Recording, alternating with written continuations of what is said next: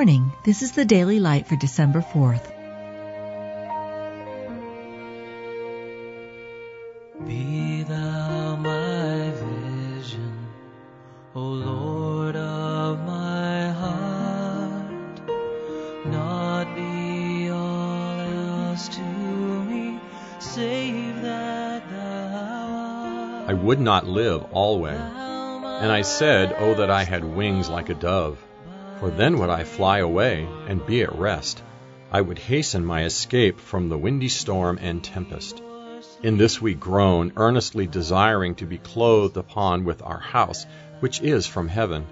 For we that are in this tabernacle do groan, being burdened, not for that we would be unclothed, but clothed upon, that mortality might be swallowed up of life, having a desire to depart and to be with Christ, which is far better.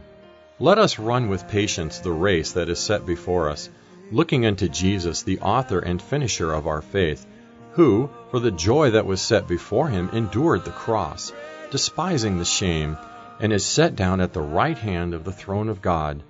For consider him that endured such contradiction of sinners against himself, lest ye be wearied and faint in your minds. Let not your heart be troubled, neither let it be afraid. You've just been listening to the Daily Light, a daily morning and evening devotional of Scripture compiled by Samuel Bagster and published in 1825.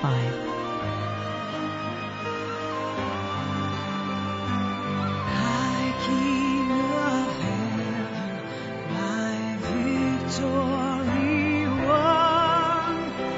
May I reach heaven's joy so oh, bright, heaven's sun.